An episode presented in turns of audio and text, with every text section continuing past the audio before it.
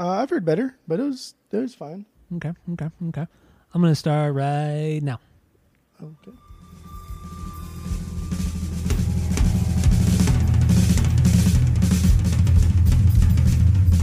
Welcome back to Asinine Radio, a weekly podcast where we talk about music, and well, that's pretty much it. So uh, let's go.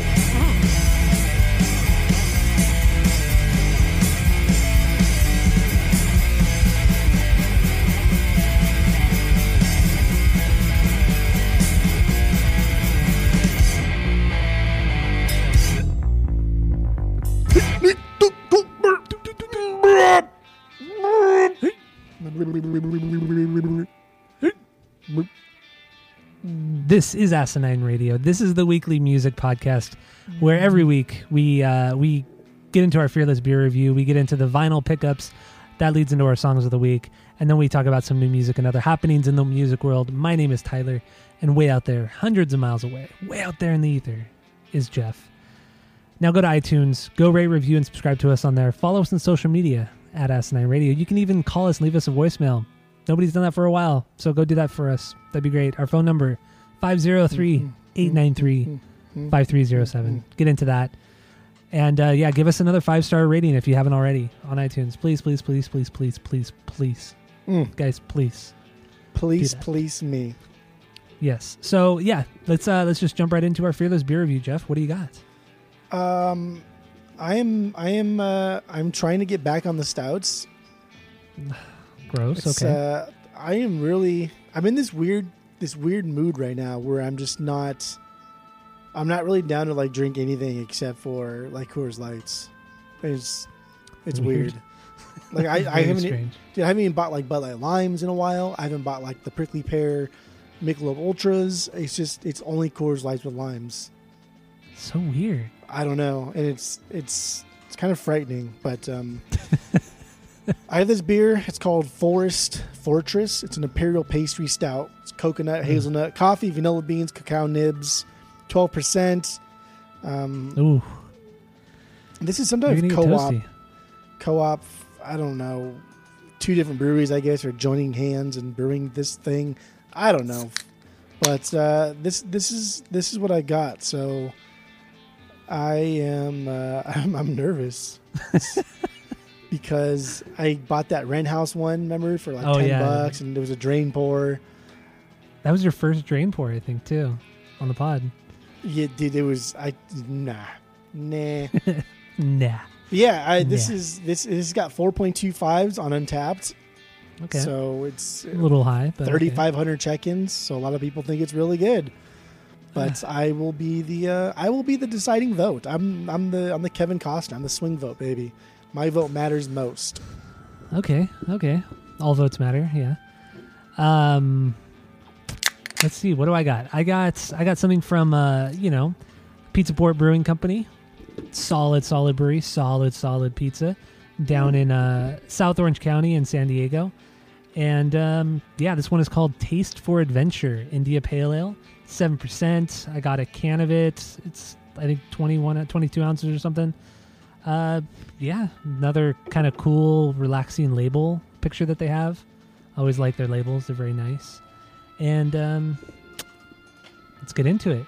Are you ready? Uh, I am. I poured mine. I'm ready to go, kid. Here we go. Okay. How would how's how was your stout? It's good. It's good. Yeah, I'm licking the syrup off my fingers, That's so disgusting. Oh, sucking the God. syrup off off my phalanges. That is absolutely disgusting. Yeah, Ugh. this is uh this is solid. I I don't I've said it before. I don't like the taste of coconut, but I Mhm. like fake coconut taste, like artificial coconut flavoring.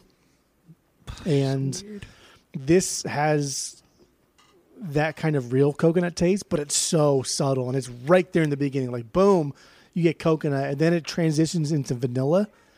And Mhm. so it's a smooth transition and it's really good. Okay. So I this is pretty good. This is Okay, pretty good. well, we have a three point rating system where three is a perfect beer, two is a good beer you're going to continue to continue to drink, one is a bad beer but you should at least try it, and zero is a drain pour. So, what are you going to give this twelve percent stout. Out of our right right now this is a 2.5 Oh, God. yeah this is a 2.5 this is taking everything that i like and then adding coconut to it which is what i was very hesitant on. And Mm-hmm. and it's working for me. It is. I i sometimes really fucking hate the real coconut taste and it ruins a beer. But this one just i don't know how they how they manufactured it how they brewed it but the transition into the vanilla because dude vanilla is so good. Like vanilla you can't go wrong with. Yeah, I like vanilla a lot. like you put vanilla almost anything is going to be fucking good True. so yeah. it, it's but that transition from coconut to vanilla, like I never realized that they're very similar in tastings. So it's good. No, well, maybe a little bit. I don't know. They they definitely are. That you Yeah. can take you can take that to the bank and cash it probably. For how much? Um, what's a lot like fifteen bucks? Fifteen bucks a lot. Yeah, that's a lot. Yeah, of money. fifteen bucks. God, so dumb. Nothing in the memo Okay. line, baby. Um, my my taste for adventure IPA from Pizza Port. It's good. I, I'd give this a solid two. Um, it's not their best IPA. It's not super hoppy. It's not malty. Thankfully, it has a nice color. I could see through it. I like when you can see through I, regular IPAs. The only IPAs that you shouldn't be able to see through are hazies. So, uh, this is it's good. It's solid. I I'd go back to it, but there's a they have better IPAs, but it's good. So solid two, and um, our boy Raul on Beer Advocate, he uh, he did leave a review for this beer. Uh, he gave it a four point two five out of five, and his uh, his review says so so legit. Pizza Port is so so legit. Like the Dodgers spanking the Padres year in and year out. This one is a winner. Just beautiful, like Astro cheater Justin Verlander's wife. Mm mm. Smash the can. Think I shall. There you go. what? Fucking guy, dude. Like he's like Goes- crushing on his head like some frat boy at a party. or maybe like like what Chris was saying um, when he was on the pod, like like smashing a beer just means to like chug it or something. Oh, I think that's what it means. dang, maybe It's smashable. That, that's what he says. He he he, always, he says it's things are smashable when they're easy to drink. That's what it is. maybe he really is a real Raul Mondesi. Maybe that's like a a language thing because we would say like crushable, right? Wouldn't that be hmm something that like fat boys say? Oh, it's crushable, bruh. It's crushable. Yeah. Smashable? Like I don't. I mean, I haven't been in a fraternity in a very long time, e- ever actually. But I don't know. I don't know. This is literally so unimportant that I, I'm losing interest so fast. But did you like all the the baseball references? Oh yeah, I mean that's that's the only reason why I like talking about Raul Mondesi because I like talking about baseball. I, I did. I oh my god, I miss baseball so much. It'll So be back in like a month. We don't even know. Who knows what's gonna happen? Oh please, it will. If we just had the Super Bowl and there are people in the stadium, This We're gonna this, have baseball. This is going to be a good year for the Angels because this is the last year that Pujols is on his contract. So next year he'll be gone. So we'll have an extra twenty five mil to throw around. We just signed Shohei Ohtani for for a measly little two year, which is all he's worth. So next year, like like this year is going to be a wash. We're not going to really get anywhere, but we're going to be thinking about what we're doing next year. Next year's going to be a big year. So I'm very. Hmm. I'm very excited to watch baseball this year, but I'm very, very excited to watch the Angels get at it next year. okay, makes sense. Unless Pujols has his best year. Pujols has had a good year since we fucking picked him up. He's making. I know what a 25 disappointment that was, right? Unbelievable. What a disappointment for the team. I don't think he's hit above like 295 since we picked him up. And th- like the dude was like, like in St. Louis, mm-hmm. easily one of the greatest baseball players of all time. Top 5 even. Amazing player.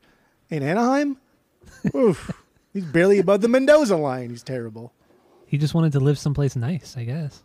So he Hey, to I, California. I mean that's why Trout likes uh, Anaheim. He likes he likes SoCal, baby. Yeah. I mean, if, and if you can afford Southern California, then fucking more power to you. Absolutely. And Trout can. I mean, he's Yeah, he's making he's making some He- buku bucks. yeah, a lot of a lot of a lot of cash. Thirty five mil a year.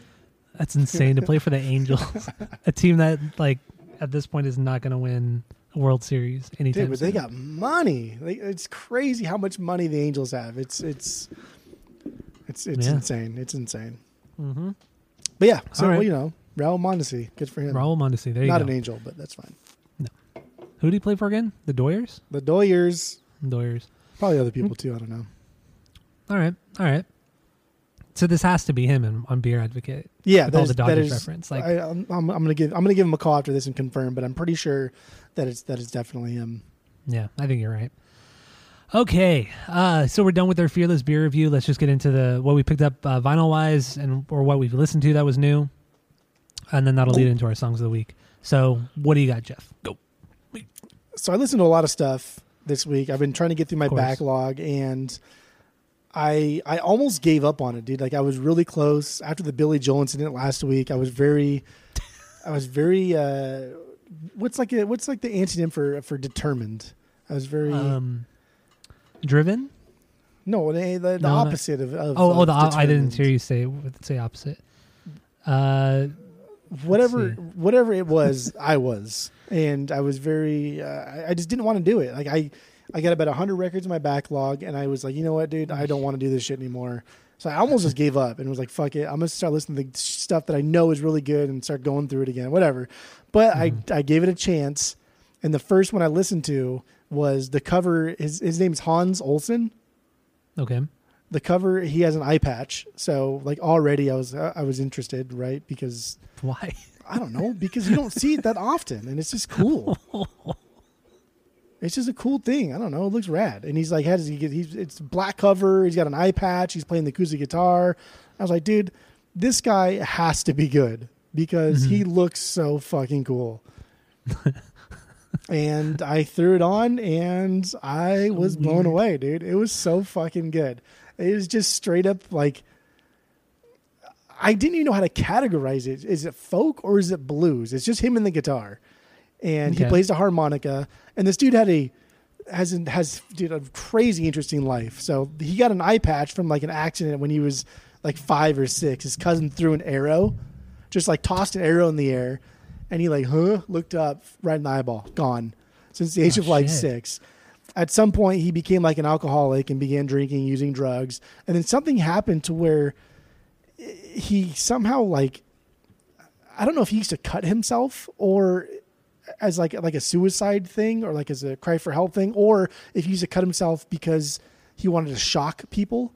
But mm-hmm. somehow he, he cut himself with a knife and it went a little bit too deep. So he lost he lost feeling in his left hand. So that basically made him like bored. So he forced himself to learn the harmonica. And then he got feeling back in his left hand, so he started playing guitar. But he was already he was already really good at the harmonica, so now he plays guitar and does the harmonica thing and sings, and it's just really really good. And then he moved to Arizona at some point and became this huge like big deal in Arizona. And the more I googled like his name and then the iconic venues in Arizona that some are still here, some have shut down, but he played all of them. He hosted a radio show in Phoenix for like a decade and a half. He he's like like Phoenix Times released like top 100 songs that are important to Arizona of all time. He's in like the top 10. He's Interesting. just a really interesting guy. But the, that but the album that I have is called Western Winds. That was his first one. It's from like 1972 or 1973. And like I said, man, I don't know if, if I should put it in like the blues category or the folk category because it could easily fall in both. I'm thinking more folk than blues. I don't even know. I haven't even listened to the music, but It's, it's from what good. you're saying, it sounds more like country or folk. it is definitely not not country. It is it is based in blues. A lot of the riffage that he does is based in the blues. A lot of the bars he throws out they're based in blues, but because of the harmonica and kind of because of the way he the way he talks about things that are not very blues like, right? Because Mhm. blues it's a lot of heartfelt stuff, a lot of loss like that. It's not always about that with him, so that's why I kind of lean towards the folk, the folk realm Okay. a little bit more. But it was really cool, and they got me like reinvigorated to to listen to my backlog. And he started the Arizona or or the Green the Green Party of Arizona in 1991. He started this Hmm. this organization. Pretty progressive for an older guy. you know. Yeah, he's he's dude. He's he's rad. He is cool, and I, I'm gonna look out for more of this guy because he's awesome. Where was this just in a big a big bundle, a big bin that you got? Yeah, this is just in a bin, and and I picked I kept this one because he had an eye patch. I thought it looked cool. when I'm looking through hundreds, literally hundreds of Yeah. records in these bins, I only have like one thing to go off, whether or not I know the person or not, is just what the cover art looks like. True, true, true. and he uh, he got me. He just, I mean, the cover art looked like it looked very earnest. Like he he he was he was putting himself out there already. 1972, baby, and he got me. Real me in. That's great. That's so great.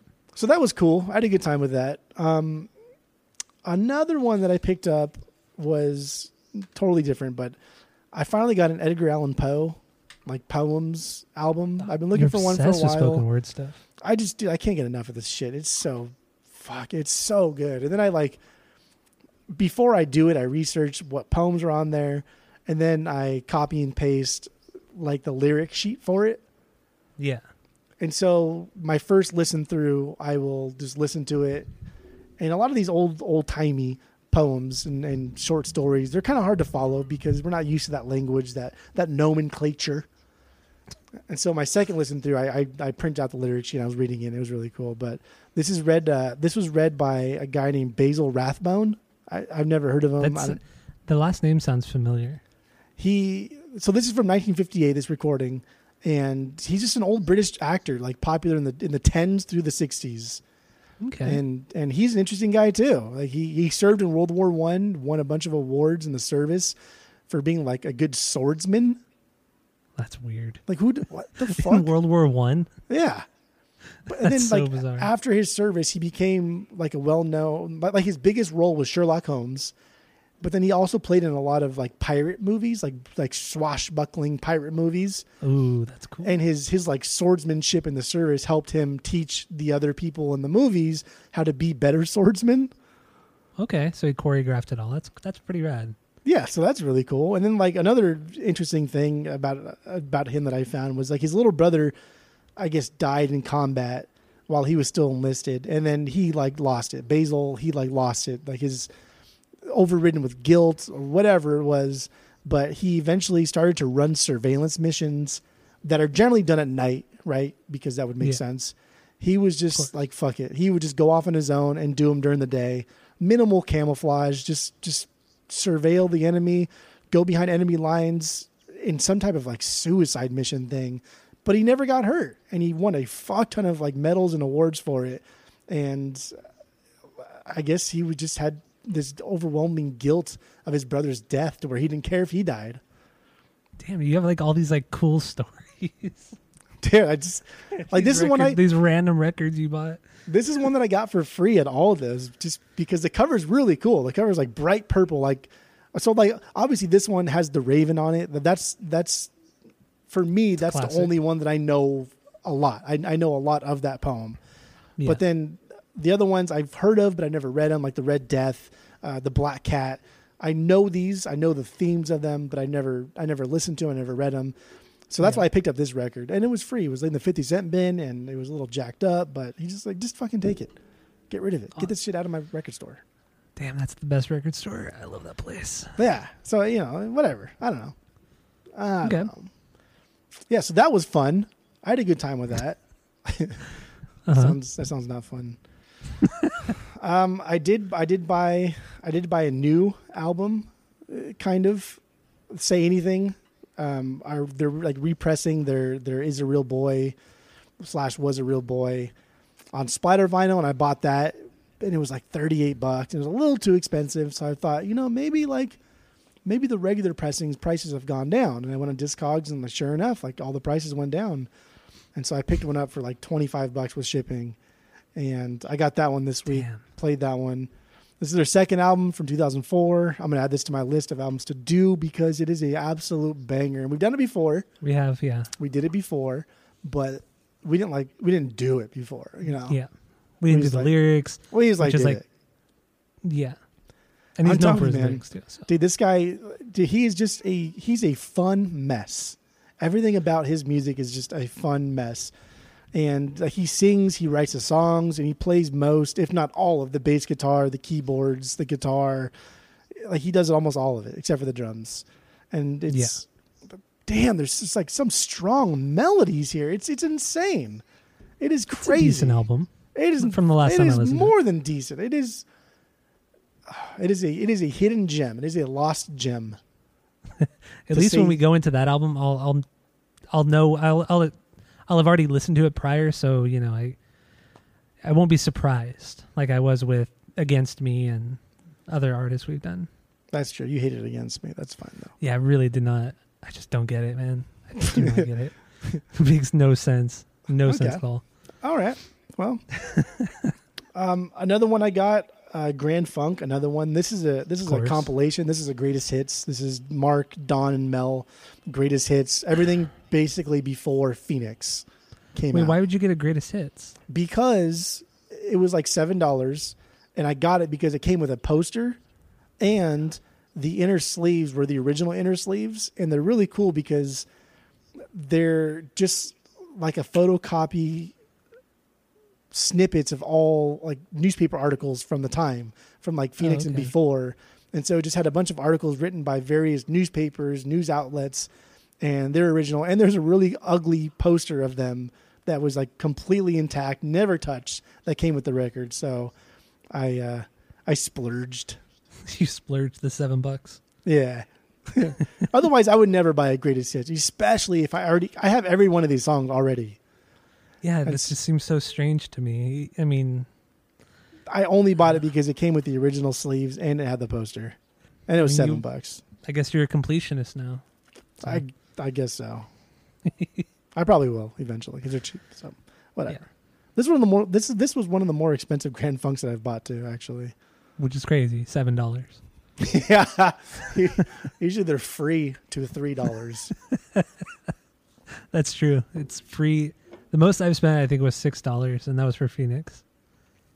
Damn, Yeah, that's a like. I mean, a good one. That's all right. that's a great record. It's okay. Mind Um, you, I only have two records from them, but yeah, what are you gonna do? Another one I listened to that I've been putting off just because I just didn't. I I wasn't interested, but I listened to it because I, I was on the high from that Hans Olson, and so I. Uh, Patti Smith. You ever heard Patti Smith? Yeah, absolutely. Patti Smith, her album Easter. She's like an original punk rocker from from New York and contributed a lot to like the punk movement in New York in the 70s. I don't mm-hmm. know. I just I've never I don't know a lot about her other than what I just said. Yeah, And I listened to this album and like the first song was kind of lame. Like it was, I I I thought this this this shit sucks. But then she got into this weird realm and it ties in so well to our album of the week to where she's just like she's just saying shit for shock value. Like she drops the N bomb on a, on a track in like 15, 20, 30 times.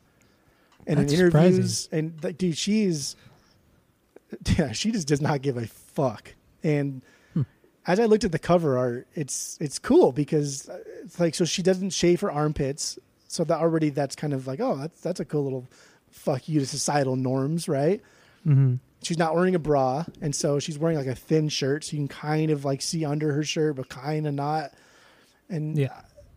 I didn't read a lot about her because this is one I listened to today, but I'm going to check out more of this girl because she's like the original punker. She Yeah, just, I mean, she's very popular. just spouts shit off, doesn't even care. hmm One of her more, one of her I, I don't think I've ever really heard any. I don't think I've ever really heard any Patti Smith ever. She has one song from this album, Easter, that was co-written by Bruce Springsteen that you've probably heard. I can't remember what the name was right now, but Okay, I'm sure you've heard it because I, I I recognized it when I heard it. interesting. Okay, But I was just Seems really weird I too. was, Bruce I- Springsteen is. I, I was just really fucking shocked that she was so vulgar and, and dropping that. I mean, we're we're at a time now where where vulgarity is. It's so weird, man, because you can be canceled for your vulgarity, but then you can also No. be praised, right? Like Cardi B is praised for her vulgarity. And it's Yeah. just, it's it's literally there's no rhyme or reason for it. It's complete hit or miss. It makes no sense. There's no there's no textbook. It's shitty. Yeah, Shitty. totally agreed. Totally agreed. Um, I got Duran Duran's Rio. Oh God, why? Oh, I knew you were gonna say that. I knew I knew you were gonna do this. This is their this is their second from 1982.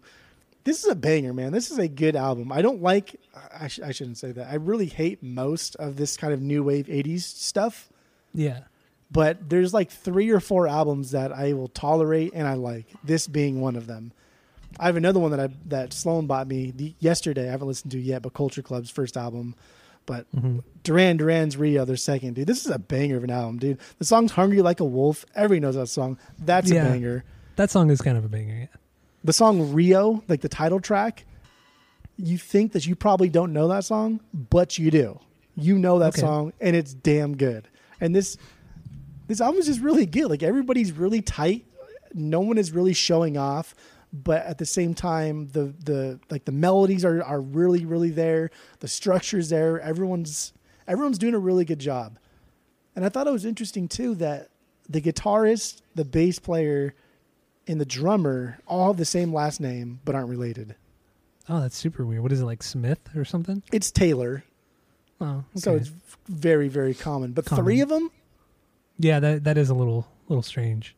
I thought Pretty for sure. strange. I thought for sure, like, oh, these three guys, like they're they're brothers, of course, right? Or 'Cause they grew up cousins or something. no, not related at all. So Hmm. that was that was a little. I don't know. I thought that was funny. But it's a banger of an album. Check it out. It was like five Okay. bucks. Duran Duran is Jonathan Davis's favorite band. Really? Yeah, favorite band. Look at that. If you see Yeah. Rio, if you see Rio for under seven dollars, you better buy it. I'll Seven about dollars. it. I'm saying it right now. Seven dollars or under, buy it. You don't like it, I pay for it. Ooh, I'm okay. putting my stamp on it, baby. okay, okay. You've convinced me. You've convinced me on this one. It's a good. I'll give it a shot. Um, Okay. Listen to Ted Nugent. Tad Nugent. Did you ever see that one? That '70s? Oh, you hate that show anyway. No, I hate that show. But they they went to a uh, a Ted Nugent concert, and Mm-hmm. they were they were scalping like fake T-shirts. That Fez, you know, Fez is Yeah, Wilmer Valder Valder something. Valderrama. Valderrama. he made fake shirts for Ted Nugent, and the cops showed up and they're about to arrest him. but because he speaks like kind of like broken English, he thinks his name was Tad Nugent, like T A D. Oh, so he wrote that on. So he So wrote dumb. Tad Nugent on all the shirts, and so they got off because it's not really counterfeit because he's fucking spelled it wrong. oh, that's good. That's good stuff. But see, there's some times in that show that are funny. Sometimes. Oh, I mean, but then you're also watching 25 minutes of a show that where one minute is good another 24 is shit. Not worth it. Yeah, it's true. Um, yeah, listen she did two Ted Nugent albums, Free for All, which is his second, and then Double Live, which is like his fourth or fifth, just a live album. And I really And? dig, I really dig the live stuff. Like if he didn't, and he doesn't that much, but when he just rocks out, when he just jams, He's so good. he reminds me of like Grand Funk. Like when Grand Funk Mm, like they're yeah. not they're not setting any records. He's not, you know, he's not like a top five, ten guitarist of all time. He's just a really good rocker. Mhm. And But he is a sick guitar player too. But uh, yeah, like you said, he's not like legendary, but he is. He he's he rips it up. dude, he just he, he finds a groove and they ride it out. And there's one song that's like 17, 18 minutes and he sings maybe four lines and it's just he just he just rocks out. He finds that that groove and like I said, man, he he goes from like fast stuff to slow stuff to to not even playing anything and letting the drummer kind of do his thing and then slowly ease his way back into it. It's really really good. Yeah, it's a shame. Like people completely discredit everything about him because of his political views. But damn, dude, the, the fucker can just—he's such a sick guitar player. He's just, oh man, I like mm-hmm. Ted Nugent. I mean, I don't agree with some of the stuff that he does. It says, but damn, dude, outside of that, he's pretty rad.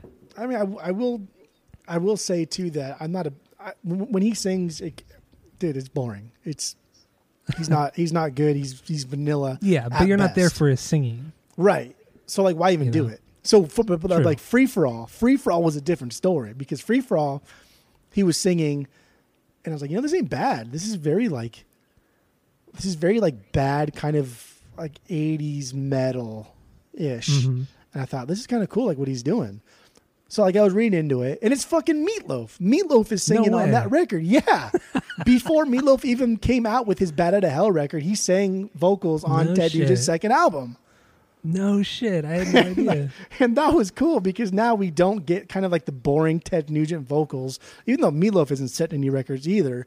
But at No. least, at least he kind of has like, his own unique style to him, and then you match him up with like Ted Nugent, and it's just it's just like two guys just fucking jamming and having a good time.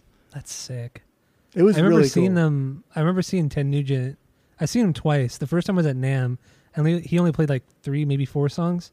But when I saw him at House of Blues, um, he man, he probably played for like an hour and a half, and most of the time it was like instrumental and him jamming with the band and him getting the crowd pumped up. And at the time, the dude is probably 55, 60, and he was still like fucking ripping it up at that venue and just getting everybody hyped. All these old people, just getting them all hyped. And I was like the youngest one there. It was great. It's fantastic. That's what I feel like. Like Ted Nugent probably does best is is at a live show.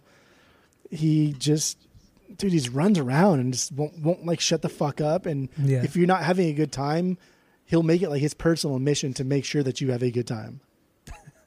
And it's funny because when he plays live, he doesn't he doesn't sing with like a traditional microphone. He has a microphone headset on, Oh God. so he just like runs around and like talks while he's like ripping it up. And yeah, it it it looks really weird and it looks funny, but the music is is so good it doesn't matter. He, he, But yeah, he's like an entertainer first, but he also just so happens to be really, really good at the guitar. I know.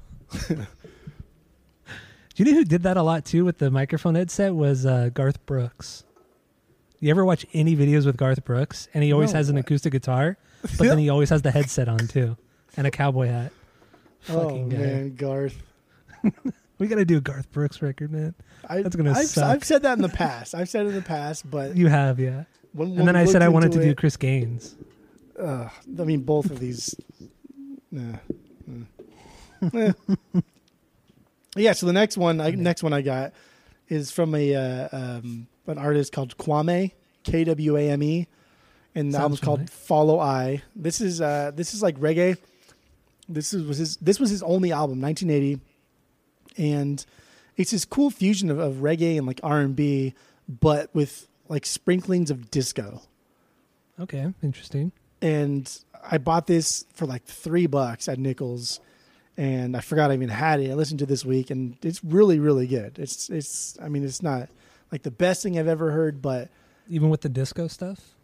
Yeah, okay? it's incorporated really well. I'm not, I'm not a hater of disco. I do like disco music. Well, Like I think disco music has its place in time. I think there are some really phenomenal things about disco. And I think if you can incorporate disco into your own music, I think that is that's like the bee's knees, man. That's good stuff. And can be. and he does it really well, dude. Like the like reggae disco, that sounds so lame, It does sound kind of stupid. but it's cool. It fits, and it's it's, and it's, it's really it's it's really good. But I couldn't. I couldn't. Okay, so I'm gonna I'm gonna you know get in my I'm story here. I'm gonna I'm gonna like a little cartoon. I'm gonna I'm gonna I'm gonna.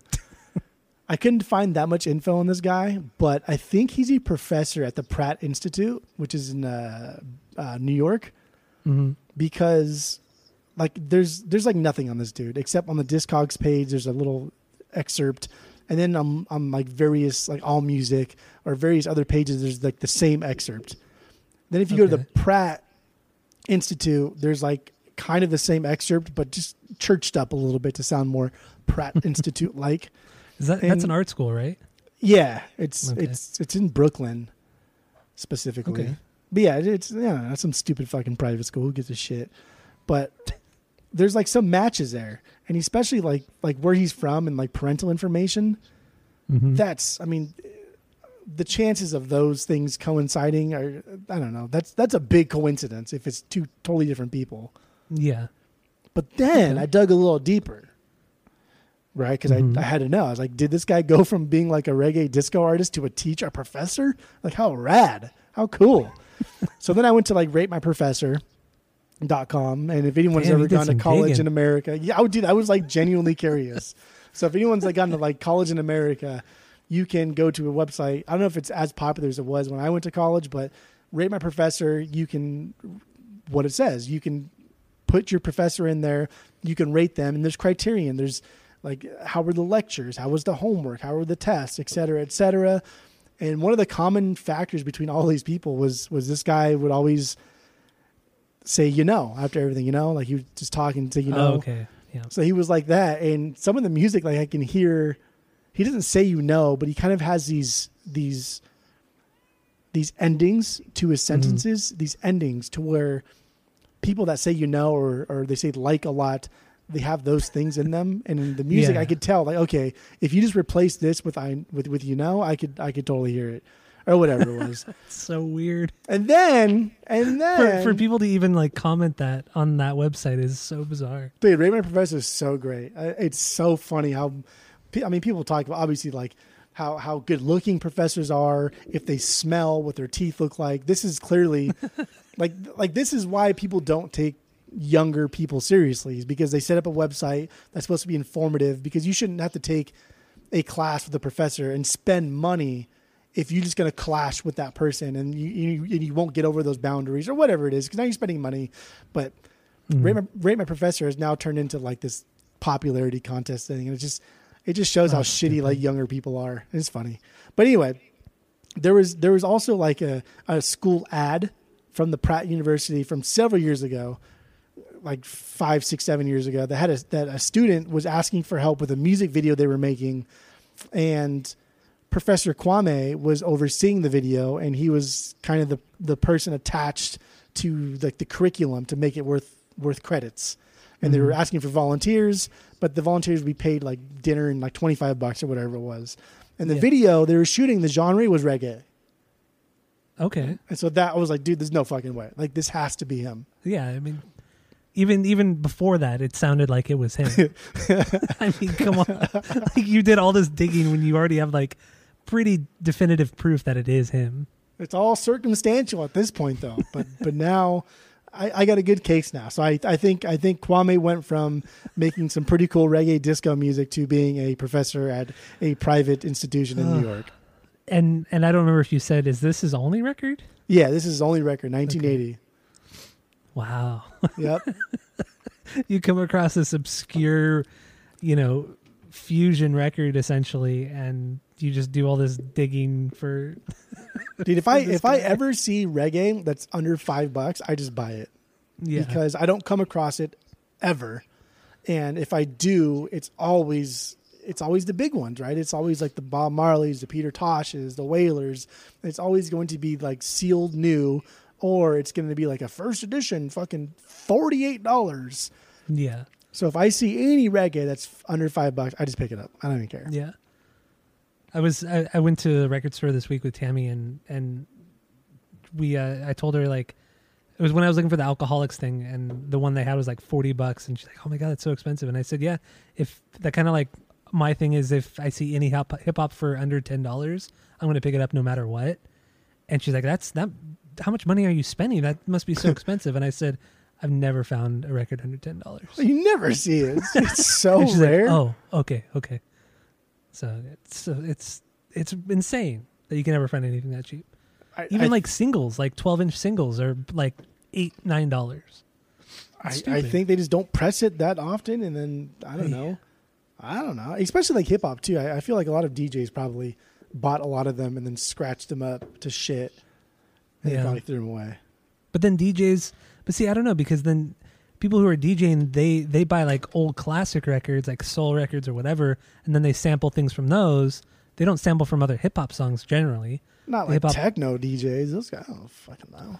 I mean, my only frame of reference here is, is Sloan, so It's Sloan, yeah. that's not entirely fair. All right, I got two more, and that's it. All right, all right. I you I. I, I, I cut everything down to like ten records now because I just it's just too much. okay. Um, Melanie, Melanie, oh yes, yes, yes, yes. this is uh this is a record that I got in a pile. It was obviously free, and the gate it's like a gatefold, but it's it's four different ones. So like a gatefold opens up once, right, mm-hmm. and then like a, a triple gatefold I guess would open up again, and then a quadruple gatefold would open up again. So there's two squares in the middle, Yeah, that's But then- excessive. but then those squares open up up and down. Oh, oh wow. so there's a, there's a total how- of six squares. Does it even fit in a plastic sleeve?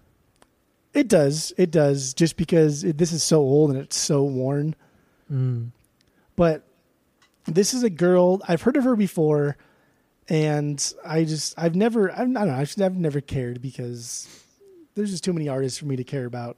But she played at, at Woodstock, and she's very very folky. Um, Mhm. Usually it's just kind of her and a guitar, and she's just very. I don't know. She's just very like down to earth. She has a really good voice, and she sings really well. Her music is very simple. She has a Mhm. lot of covers. She interpolates a lot of old uh, like rhymes, right? Rhyming, Yeah. nursery rhyme type definitely. things. She has a lot of that stuff, and she's just kind of like an unsung folk hero of Woodstock because this was a compilation, and this was a cool compilation because on the record, on not not on the records, but on the sleeves, it would say like Melanie Disc One, and then it would give you like like these these songs were picked to specifically showcase like her songwriting ability, and then Disc Two, like these songs were picked to showcase like her singing, and it was it Oh. was it was a really well tailored compilation. That's interesting. I thought it was a live record though, because I looked it up too. The last disc, the disc four was like live stuff because her third album or fourth album was live, and this came Hmm. out after her fourth or fifth album. But um, but anyway, I don't, dude. This was so good. I was It was so, pretty cool. I was so blown away just by how like raw and stripped down and basic this was. And even in the song that I that I picked, which I mean clearly is is some rhyme, I I, I attribute this to, to the to the Liverpool chant, but she does it in a totally different way, and it's really cool. And then at some point, like she realizes the crowd's not really getting into it, and then she stops playing. She just stops fucking playing, and then she yells at the crowd, like, "You gonna fucking you gonna clap or you gonna sing?" And then they say, "Oh yeah, yeah, fuck it." And With they have a the, good the time again. psychotherapy song, right? Yeah, Yeah, that song is fucking long. It's like almost eight minutes long. yeah, but that that that that rhyme that rhyming scheme is like everybody knows that, but I attribute it to like that's yeah. That's the Liverpool chant when whenever we talk about you know playing Man United. No, it's not. I thought it was like glory, glory, hallelujah. No, it's uh, the famous Man United went to Rome to see the Pope. The famous Man United went to Rome to see the Pope. The it? famous Man United went to Rome to see the Pope, and this is what he said. Then you yell "fuck you," and then you say, "Who the fuck is Man United?" But that's based off of another is Man song. United. That's based off That's- of glory, glory, hallelujah. No, this that's the original. That's No. what uh, that is what Liverpool originally did. but they they took the rhyme scheme from that song. No, that uh, actually religion was after that song. So Religion was after that song. yeah, even though they say Pope in it. I actually No, just that's- I, I just looked it up, and the song that we're talking about is called "Battle Hymn of the Republic," and it was uh, from 1861. So there you go. That's it. Yeah, 1861. Yeah, the glory, glory, hallelujah. I figured that would have been like a, I don't know, like pre-Renaissance What? hymn or no, something. I, I, don't I, know. you always hear people Well, you talk like, about you talk about songs like Green Sleeves, like you like that shit's fucking. I mean, I, I don't even know Green Sleeves is old, but I assume that's like pre-Renaissance too. green sleeves. No, let's see. Let's see. We're in green sleeves. Green Sleeves has got to be like 14, 1300s. Let's see here. Green sleeves original. Type that in. If there's even like a date. Vince. Lost no. my love, you do me wrong. Who originally wrote off this Green Sleeves? Greensleeves is a traditional English folk song favorite, which we'd like to believe was composed by Henry VIII for his future love. Oh, sure. So when when was Henry VIII king? I love believing that. when was Hen- King Henry VIII? Like 1700s, maybe? Do you know? Do you know when he was? Uh? You're on your phone. Like, what do you? I don't know. What do you want me to do? I'm on my computer actually. There's there's a difference. Dude, if I if, Okay, so so it was uh, supposedly written by him, and he was he was alive from uh, dude, this is like the 14, 1500s. 1491 until 1547. Yes, exactly. Green Sleeves is very old. Green Sleeves. Green Sleeves is old as fuck. Yeah. Okay. It is old. But I just, I, I always just assumed. I mean, obviously, I, I know that the Liverpool chant that we do is not. It's it predates us, but I thought it was for sure earlier than like 1850. no. I thought like no. 17. I don't know, 18 or like late 17 maybe. I thought it was like like a revolutionary, the American Revolutionary War thing. That's what I thought it was. Damn. Yeah. Okay. I don't know. Um, Whatever. Mel- Melanie's cool. You should check her out. Um, if you like, you don't have to play it. I did like that song though. It's it's really cool, and it's and it's kind of cool because she uses a lot of um, a lot of like vulgarity, kind of for the time, right? Wouldn't Yeah, like she uses 1970, yeah. sexual stuff and and it's I don't know. It's it's just a cool song. It's rad. Yeah, I liked it. Okay, so last thing here. You ready? hmm Y'all ready for this? The last thing that born I ready. got is uh, I picked up some Queen records. I've been in this weird Queen kick for a couple weeks, like two or three weeks actually, and like they have some stuff that I've heard, and I just thought like, wow, this is so much better than I ever thought Queen was. And then I started listening to like more of their hits, and I said, you know, these aren't, these ain't bad. Like none of these hits are bad. Yeah, absolutely. They're overplayed, yes, but they're not bad. And so I, I it was just like I don't know, like the heavens parted their clouds or whatever. And I found three Queen albums, and I picked them up for like twenty bucks for all three That's of them. That's crazy. I got Queen's Two, which is their second album. I got Night at the Opera, which is like their breakthrough success, the one that Mm. made them essentially. Bohemian Rhapsody's on that one, and then I got my personal favorite was Jazz. This is the one that I was jazzed about, that got me like digging through the rest of the records, because I heard um, I was at Nichols. Was it Nichols? Yeah, I was at Double Nichols, the record store, and they played. Um, they played. They put on jazz, the the, the record jazz, and they played uh, uh, fucking Dead on Time. That that that song that I sent to you a couple weeks ago, Yeah, yeah, like the really fast, almost like I don't know, like speed metal ish song that it was. It was Mhm. really fast, and the Spotify version, Freddie's v- vocals are really high. I, I I will give you that, but the records sound they sound fantastic. But Jazz is my favorite record, dude, through and through. What a fucking But banger! it's a live record. Jazz is not a live record. Oh, I thought it was. No. Oh, It's I just assumed it was because Fat Bottom Girls was on it. I just thought it for whatever reason it was live. dude and then talk about like talk about how cool like like queen is and i've always heard people kind of say like oh yeah queen's like prog rock for sure like prog rock arena rock and then getting into this vinyl addiction and listening to a lot of if not like the best prog rock bands ever and i Mhm. just i would think like queen's not prog rock bro no like maybe bohemian rhapsody you could do it but whatever but then yeah, like that'd be prog. I, I can consider that. but then you start getting back into like the hits, like Fat Bottom Girls, which is on this prog Mhm. in in in delivery, in in essence, not like prog rock, but the way Fat Bottom Girls is set up, absolutely. Bicycle Race, which is on this one also, Bicycle Race for sure, prog rock. Fucking weird. Hmm, Okay. Like instead of a solo, we have an actual race that we're using bells, and then Brian May comes in with this really fucking like back and forth guitar from himself. Awesome Yeah. stuff. And then Don't Stop Me Now was on this one too. I didn't even. I didn't look at the rest of the track listing. Dude, but then you got but then you got Dead on Time, which is the one that got me into jazz. The, Mhm. the album Jazz. The Dead on. Time was that weird dude, like the only way I can I can kind of compare it to is just like early kind of like speed metal and this is 1977ish. Okay. And it's it's just really fast, really. uh, It sounds like they're falling apart, really sloppy, like they've never done it before. But they find themselves, and it comes through really, really well. And Mhm. so I, I, I, this album is a fucking banger. But the first song, Mustafa, that's the one that I picked for my song of the week. When when I put this one on, never heard this song before. I was I didn't even know what to think when I first heard this song. So uh, you should play it. Then I want to know what you think about it. Okay. Yeah. No, I'll I'll let you know for sure.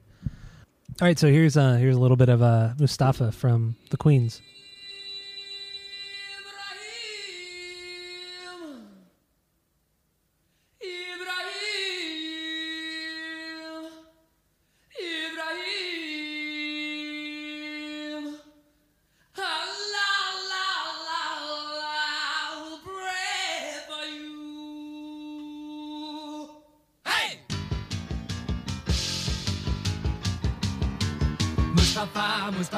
Mustafa, Mustafa, Ibrahim. Mustafa,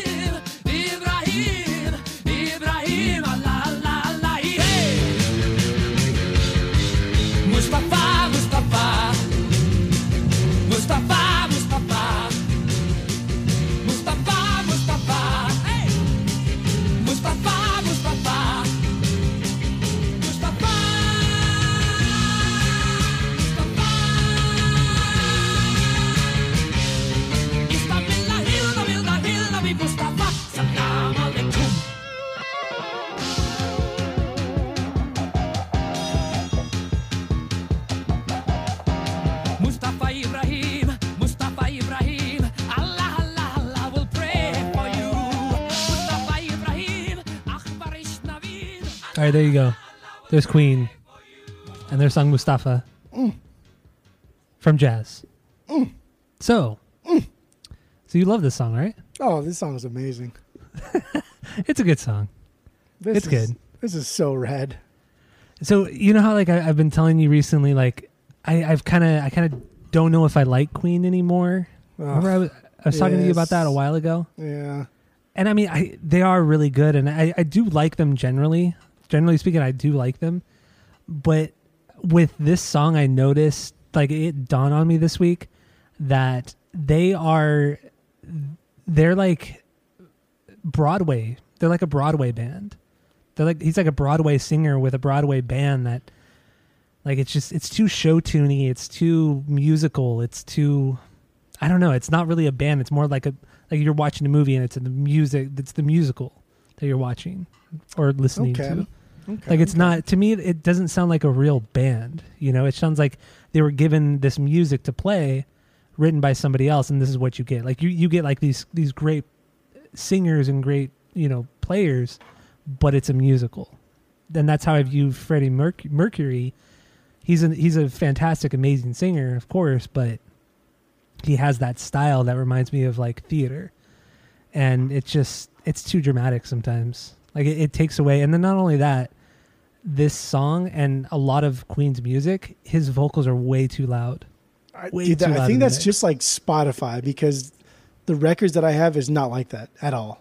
At all. not. Yeah, because like I don't know what it is, like especially on listening to this one, and I didn't listen to the other songs on this record yet, but yeah, I just, I just, I just, it was too much. It was he was way too loud, way too fucking loud in the mix. It, he drowned out everything. It, it makes no sense though. I mean, it. from like no a, dynamic. from like a marketing standpoint, it, it would make sense that they would remaster these to make his vocals higher to better market this music. It is fucked, but it makes sense from like a monetary standpoint. I get it, Yeah, and he's not Yeah. here to to say no, fuck that. But and the band just want to make money at this point, so but I probably will, dude, fight I will say, I mean, dude, like Freddie Mercury is, is hands down the greatest rock vocalist of all time. That's eh, done maybe, deal, yeah. done deal. N- not even close. Like there's nobody else that has his range, has his dynamics. He is a rock see, singer no, because he- they do he rock sings in a rock music. band. He sings in a rock band, but he's not a rock singer. Absolutely, he's a rock singer. He's just so good No. that He's we too s- he's too theater. He's he's see he's that's that's the singer. problem. That's the problem. he's a that Broadway he kind of, singer. Okay, That's what it is. No, the problem is no one else can do what he does, even today. And so, because he is so damn good at what he does, we cast him out of the rock realm and say, no, that's not what rock music is. That's like, that's like theater. Because I totally agree. Up until like this past couple of weeks, I've always thought that the Queen is a band that, for one, focuses on Freddie Mercury's vocals, and for Yeah. two, you could replace all the other guys with anybody else as long as you got Freddie, you're good to go. And I've come to realize like no, it's because no one understood Freddie. No one understood. No one could even comprehend like how good he was. He was like light years above rock music at the time. Even in the '80s, like the Live Aid stuff, like he was Yeah. light years ahead from any rock singer that we have ever seen to this day. He is so good that it's we can't put him in the same category of rock musicians because he blew everybody out of the water. So we have to we have to like almost demote him or transition him into something else because he's in a mm-hmm. league of his own. And I'm telling you, man, like I don't like when Queen are good, they're fucking great. They are untouchable. But because I now have three Queen albums, but I've also listened to, to four or five of them. When they're okay, they're just okay. I think Freddie Mercury is just, and I'm going to get more into them this week. And the album, the other album that I've been looking out for, and I've seen it at Nichols, but it's always like 22 bucks. Is called Sheer Heart Attack, and it's like their third or fourth.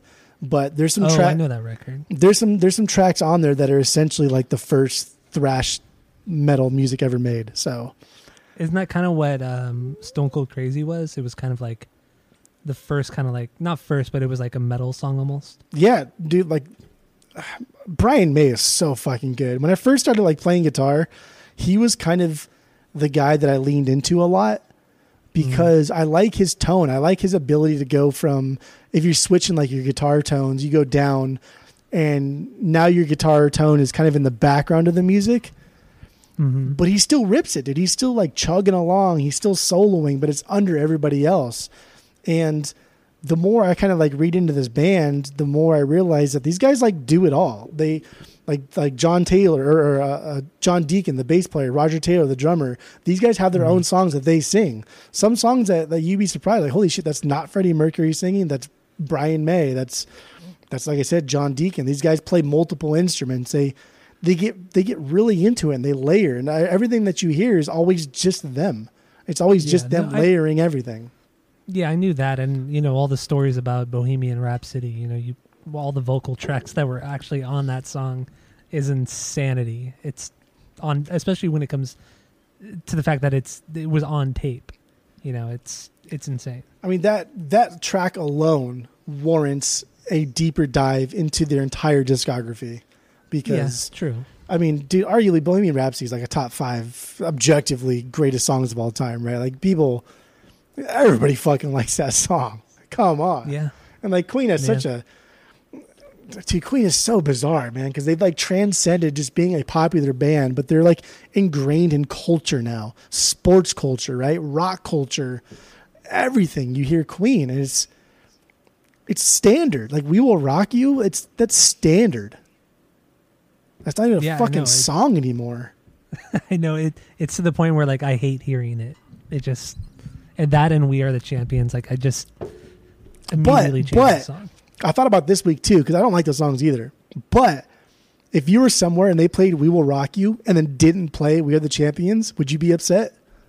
I mean, it'd be weird for sure, Yeah, right, dude. but I wouldn't be upset. I thought for would sure, like think, if I was at a bar and I was like, you know what, dude, if you if you played "We Are the Champions," just fuck it, or if you play "We Will Rock You," just play fucking "We Are the Champions." Like finish it out, dude. Don't leave me like this. yeah, that Give me the transition closure. between those two songs. But it's like, but then if you listen to two songs back to back, they're not even like they're two completely different songs, and there is Yeah, no transition. Like there is no, it just one stops and the other one ends. But because like Queen are are bigger than life at, at, in some aspects, it's we have to hear them back to back, like fucking Jaden and Brains too.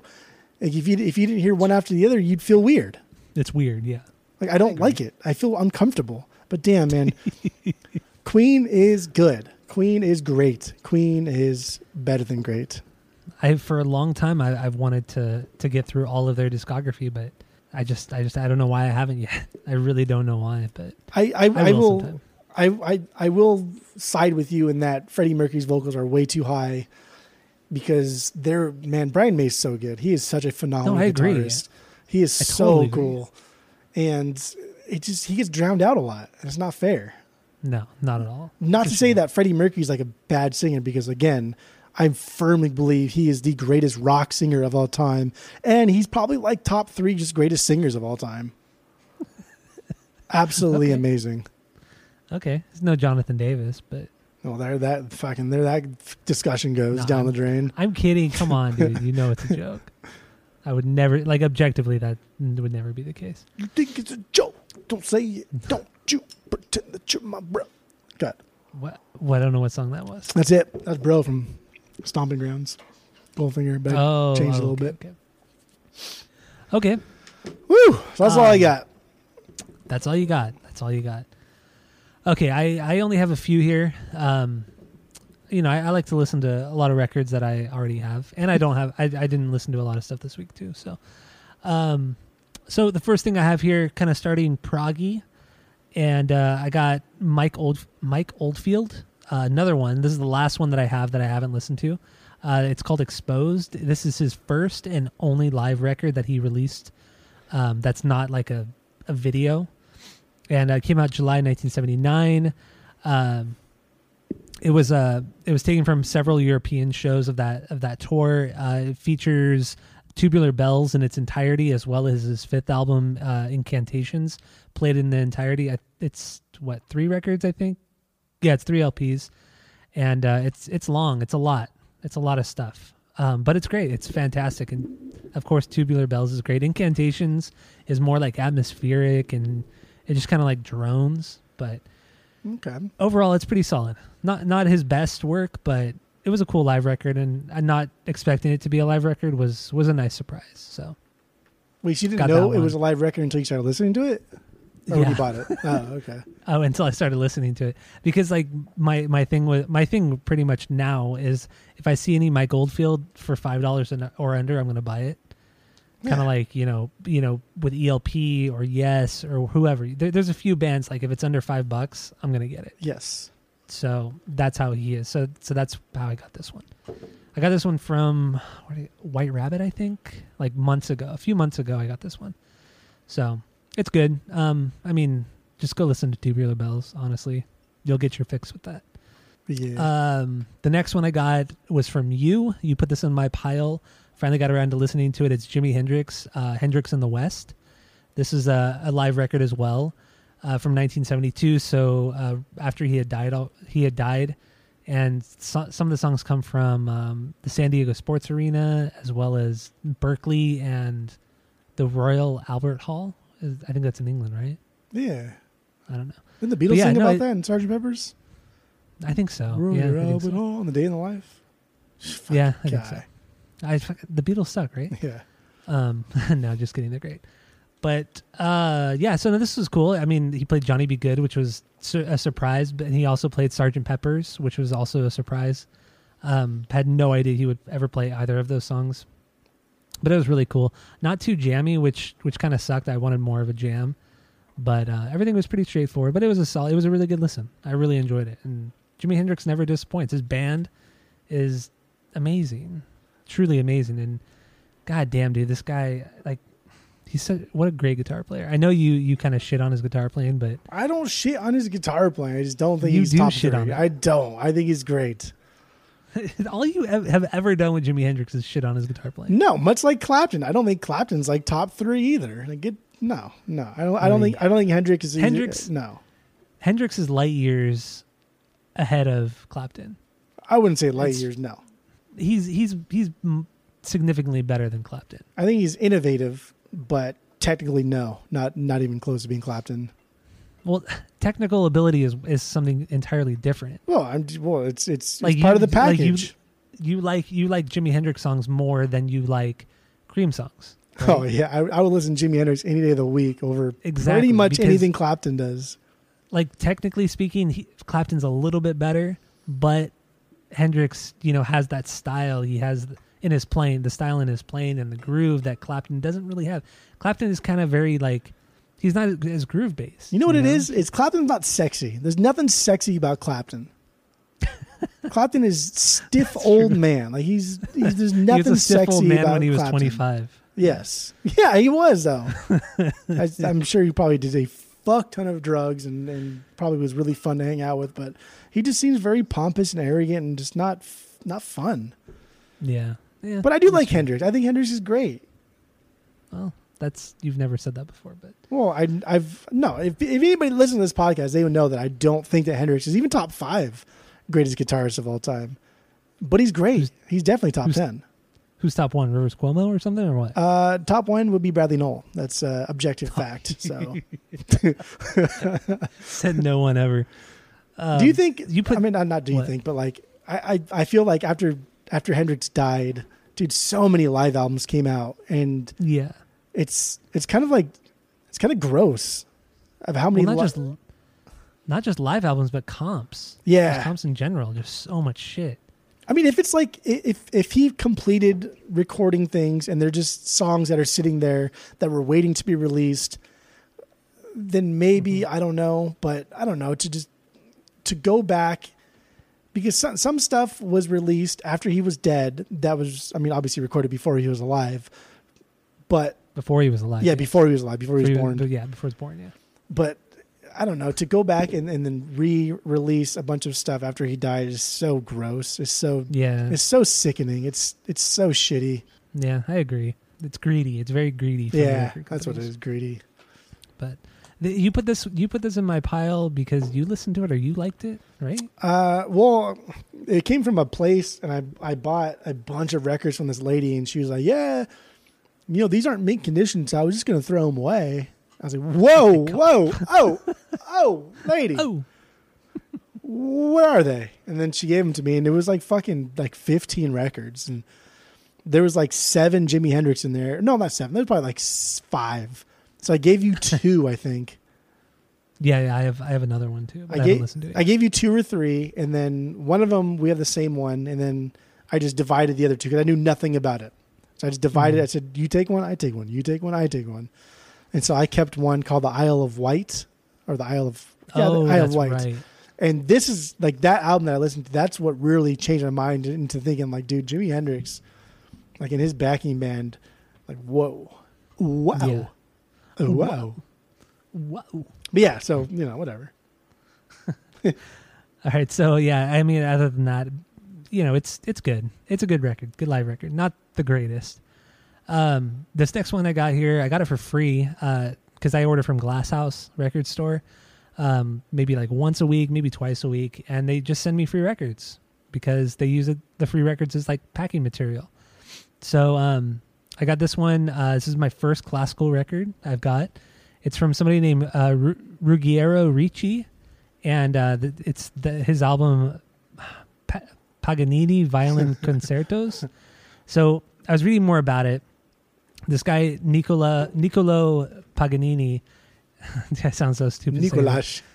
Nicolas, yes. Um, he he was like this crazy good violinist back in the early 1800s, and uh, and he played all over Italy, and he just he was just supposedly just this amazing uh, player and and composer, and he wrote this like 24 opus. I think that's how you would say it, 24 opus, right? And apparently, it's very difficult to play, and uh, not a lot of people have been able to to play it or do it properly or play it properly, I guess. But this guy that this album that I have, this Ru- Ruggiero Ricci, he uh, he was the first one to do it properly, I guess. And uh, he most of his career was in the 1900s, so from like 1920 until I think 1995. Um, so his career spanned a long fucking time. He played over 6,000 concerts over his career in 65 Damn. countries. Yeah, it, sa- it says that he he played for over 70 years, like shows, like concerts. Uh, he's it says that he's made over 500 recordings on every major label. Um, the album that, that I got though is with the London Symphony Orchestra. Uh, from what I kind of gather, because there's not a lot of information on this guy.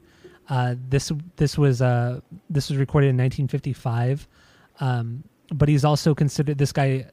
Uh, also was like considered like this vi- violin virtuoso or prodigy, a child prodigy. I think he started when he was like six years old. This guy I got. Um, but yeah, so it's apparently he became like a, I think a teacher as well. I forgot what university. He became a teacher at some university later in his life um, before he passed away. But yeah, it's uh, it was cool, man. It was um, a lot of violin. like I, I, I was expecting more of an orchestra because it said Lon- London Symphony Orchestra, but no, it was a lot of interesting like um, playing you wouldn't normally hear from a violin. Uh, he was like kind of it's almost sounded like he was shredding on the violin, but it wasn't like a um, like what you would hear in country music, like a like a like a fiddler playing. You know, Yeah. it was very like classy and very intricate. It just sounded intricate, and I know nothing about the violin, but it was it was really interesting. And then I got the record, and it, it's like original. It's not the record's like in perfect condition. The sleeve, the jacket's a little beat up, but like the the inner sleeves is like the original inner sleeve. Like it's folded all weird and special.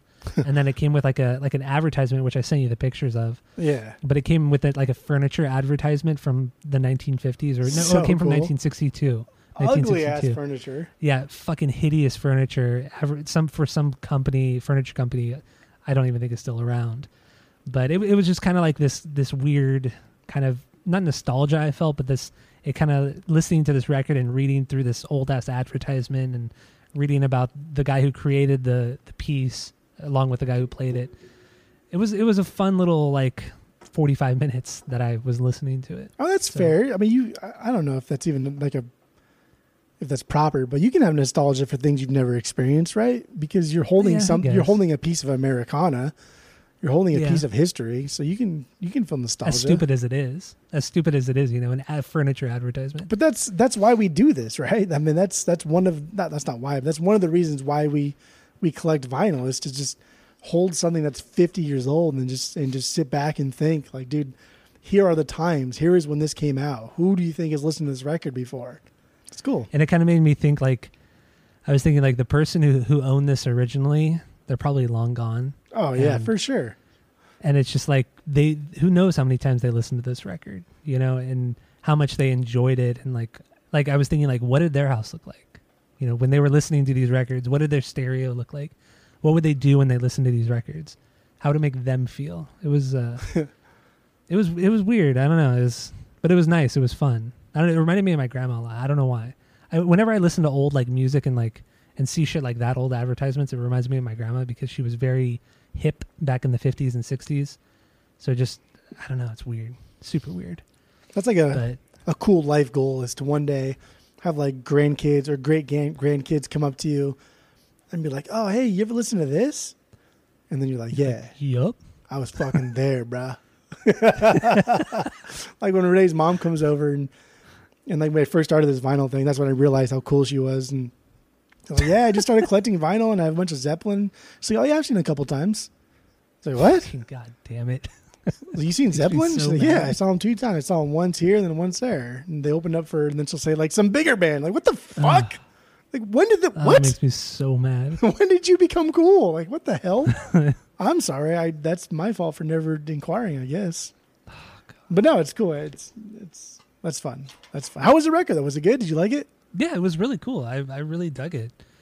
I mean, I just classical music is just so out of the ordinary for me. I, I know nothing about it, so when I read about these people's lives from 300 years ago, it's like you you it's hard to have a connection with them because it's so distant.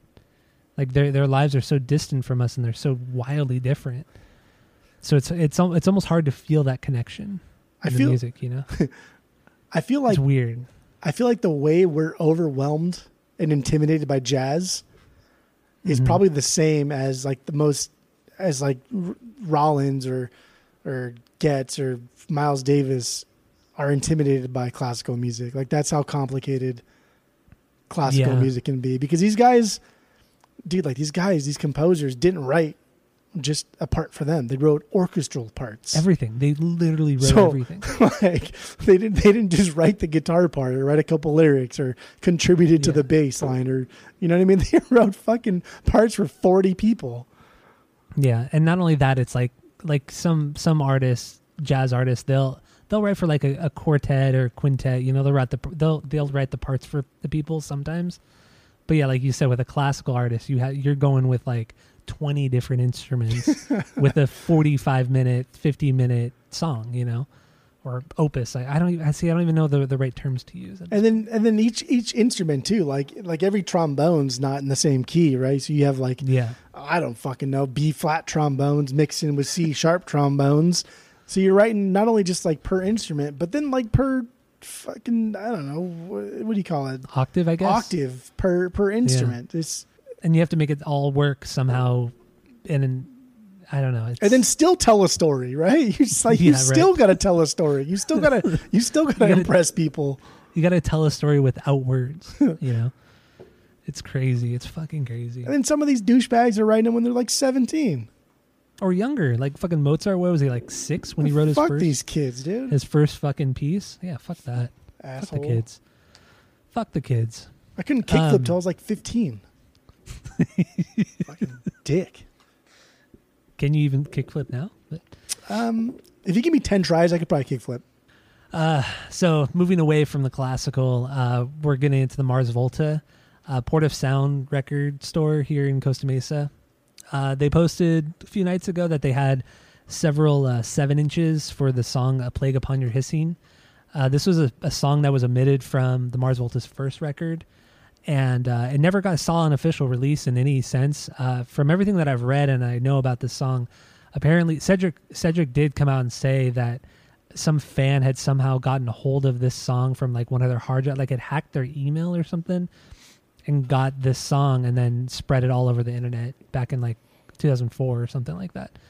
So that's kind of how the song came into be. Um, so there's no technical official release of this uh, of the seven inch, but there's just a bunch of seven inches floating around in the world, and uh, and this guy had the guy at Port of Sound had like six of them, uh, all various variants. Um, so I picked up one for myself and one for you. Wait, he only had you- six? What? he he only had six of these records, Yeah, and you showed up that late. I showed up the next day. Yeah, that I showed up like right when they opened, like a half hour after they opened. Yeah, Oh, I thought. yeah. I mean, the time difference. I, I thought that for sure you'd been like you would have been there right when they opened.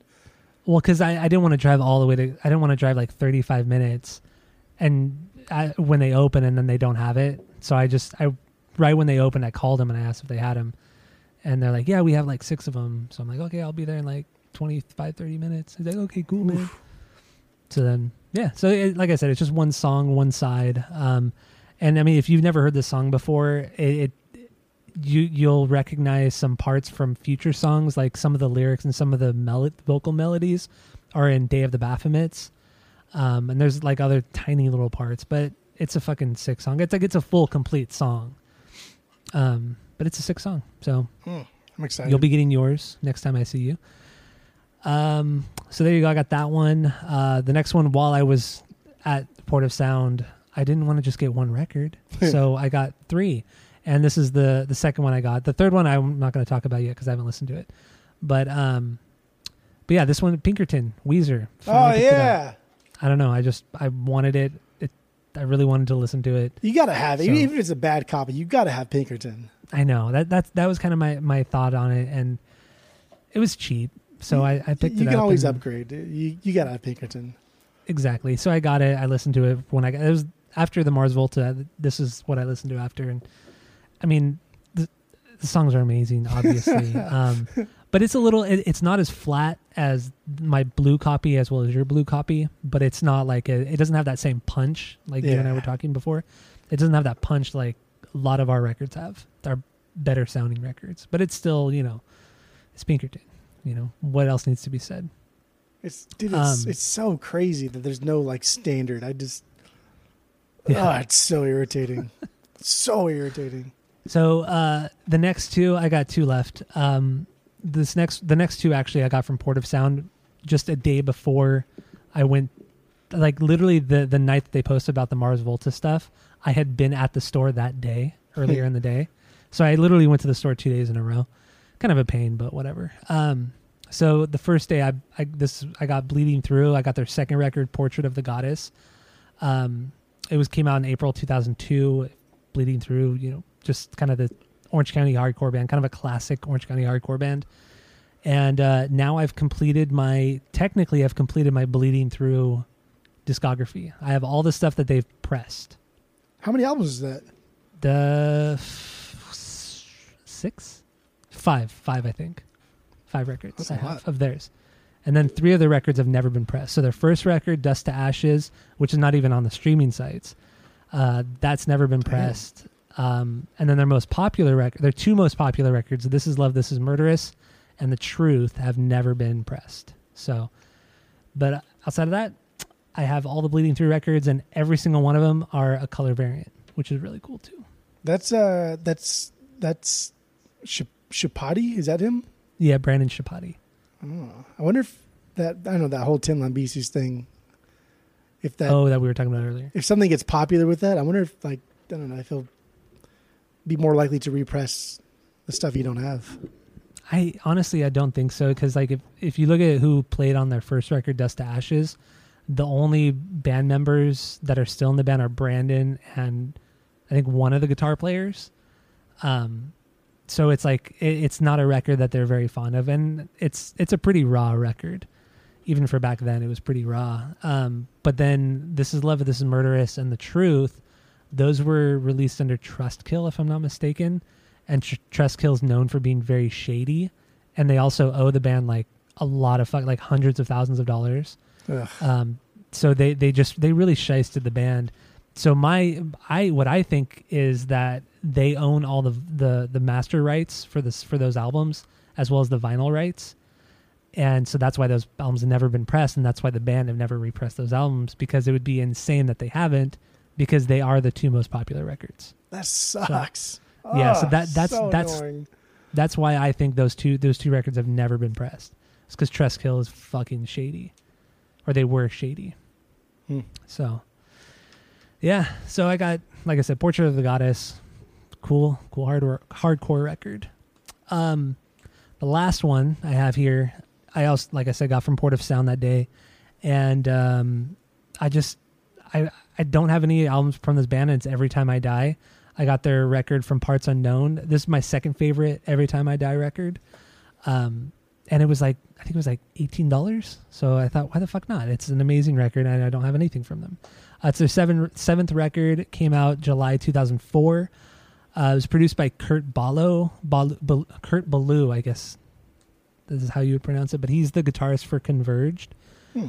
or for Converge, and um, yeah, so he he um, produced it, and it's probably their most aggressive record that they have they've ever made. And apparently, Keith Buckley, the the singer, he got laryngitis. Dude, While they were all he recording the record? he fucking does is scream. he got laryngitis, so he had to record almost all of the songs uh, in one day because he had no time to record. It doesn't them. matter So- because I, so I, I I listened to your song of the week and then I was like, wow, this is really good. Sick. And then I listened to the whole album and I was like, dude, this he never shuts the fuck up. He screams Yeah. the entire time. This is more screaming than they've ever done. Yeah, I know that if you listen to any of their other records, he he doesn't like not melodic singing, but he doesn't scream at certain points, and but this one is just like non fucking stop. So it's sick. It was So, so, here's good. the um, here's this. Oh, I don't even have it queued up. oh my uh, god. But I did want to say too. I was going to say it after, but I'll say it now. But apparently, when they went to go record this album, all the band members were very, very nervous and very intimidated because of who they were recording with. I guess they're all huge fans of of the band, so they they like really stepped it up for this one and wanted to make the most intense record they could, and they kind of succeeded at it. So here's uh here's the song "Idiot" from Every Time I Die.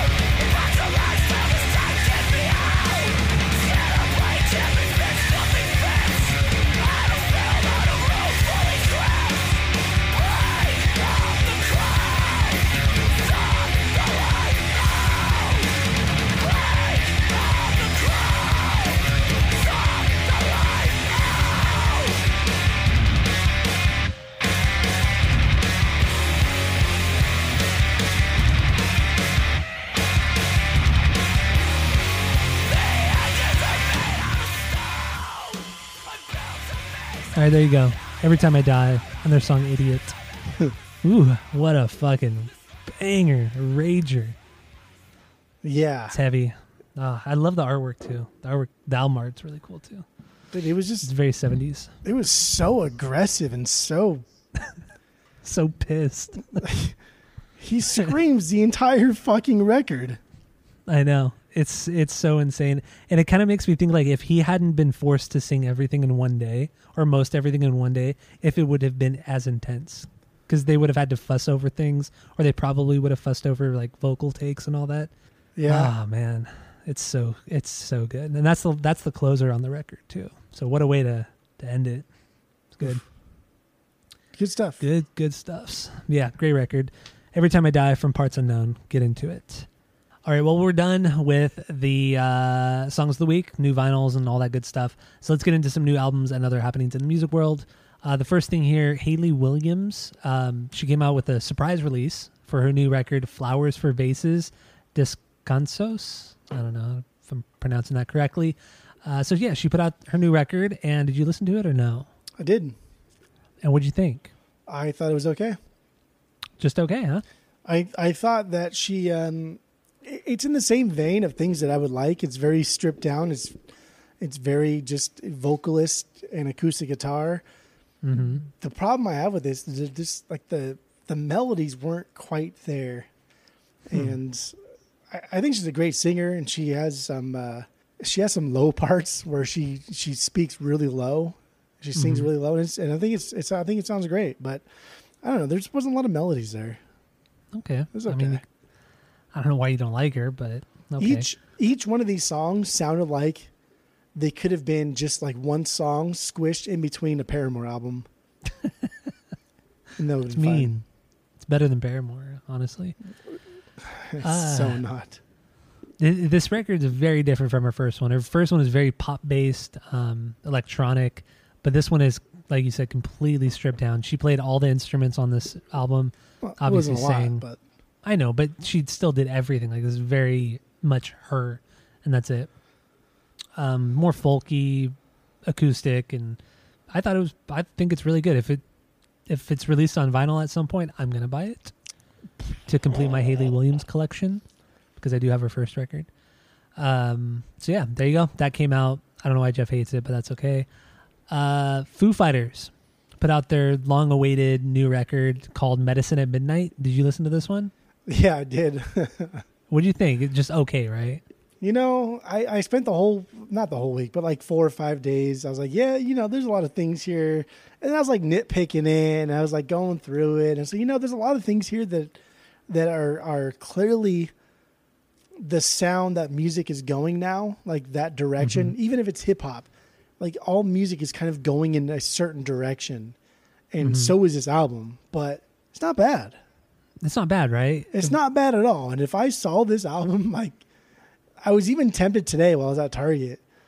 I was like, you know, if I could find like two other ones because the buy two get one free, oh I'd Oh probably pick this up. You're unbelievable. It was, dude, it was not. I, dude, I tried. I tried so hard to convince myself that this is not good, but it's just, it's okay. The Foo Fighters are very vanilla rock music anyway, but this True. is this is very accessible rock music for this generation, especially considering that this generation's rock music is almost non-existent. Yeah, it's like Imagine Dragons, and that's not Who have been around for a while, yeah, right? Panic at the Disco, who have been around for a for while. 15, 15, 17 years. Yeah, It's like, dude, like rock music is is dying. Yeah. Popular rock music is dying. And if if Foo Fighters are going to be the ones to bring it back or hold the line, then uh, you know I'll throw twenty bucks at them. That's yeah, fine. th- this was uh 22 dollars at uh, Port of Sound. I almost I almost thought of getting it, but it's not bad. It's not. no, it's not bad at all. It, it's I I think it's good. It's not great, but it's good. I think it's good too. So hate, surprisingly, hate saying it, but I think I think it's good too. their last record was pretty shit though. So I I, I kind of went into this thinking like, okay, it's I wasn't really stoked on it, but no, it's pretty good. There's some good stuff on there. Some pretty good stuff on there. So there you go. Foo Fighters, their new album Medicine at Midnight. Uh, some new songs. NoFX put out another new song from their upcoming record. Um, this one is called "Fuck Euphemism," and uh, it it was good. It's typical new NoFX. You know, I thought it was good. I'm not gonna play it, but you probably hated it. You I just everything. I just don't NoFX. fucking I just don't care. I'm I'm gonna I'm gonna be like Fat Mike, dude. Fat Mike thinks it's okay not to care about anything. I don't care about NoFX anymore. Don't care. DGAF. You don't like any NoFX. You were good 20 years ago. Too much coke, a little too much blow. Why are you singing the melody to um, that Blink song? That was Guttermouth. That was uh No, it was Blink. It was um, you don't know a thing about, it. Uh, uh, uh, Uh, na, na, That's in. California. What song is that? Yeah, what? That's, that's your favorite record. How do you not know? It's uh, not Kings of the Weekend. It's uh, not Teenage Satellites. Oh my God, what song no is that? No future. Yeah, No Future. That's what it is. No, that that's was what you were just singing. That was remember that's from I mean I'll, I'll bring up Mark Adkins later actually in our pod of the week but or album of the week but uh, yeah that was that was a that was a Guttermouth song remember when he talks about let's get Ozzy off the stage Oh, let's that get song. Yeah, Stanley yeah. off the stage yeah, NoFX. I feel the same way. It's just like, dude, sit down, man. Like we get it. You're a cool guy. Sit down, You're such a fucking hater, man. Mike. I don't get it. Mike, sit down. Okay, so the the next song we have here, the final song we have, uh, is from the band Cloud Nothings. It's their new song "Nothing Without You," and um, this was brought to our attention from friend of the pod Chris or Skip, as he likes to be called. Um, yeah, this band was brought to our attention, but this song you came across, and he also, I think, he, did he wait? Did he mention it to us? I posted in the, in the Discord. Oh, you posted it, the okay. Discord, but Yeah, we're on Yeah. Discord. Get into it. I but, but yeah, he he recommended this band to us, and he was like, if you like this, you should check this guy these guys out because they're also really good, and they are. They're really cool. I think they're really Mm-hmm. Yeah. cool, man. I, I was I didn't think it was going to sound like this. I thought it was going to be more like acoustic based, but it's cool. So here's um the song "Nothing Without You" from Cloud Nothings.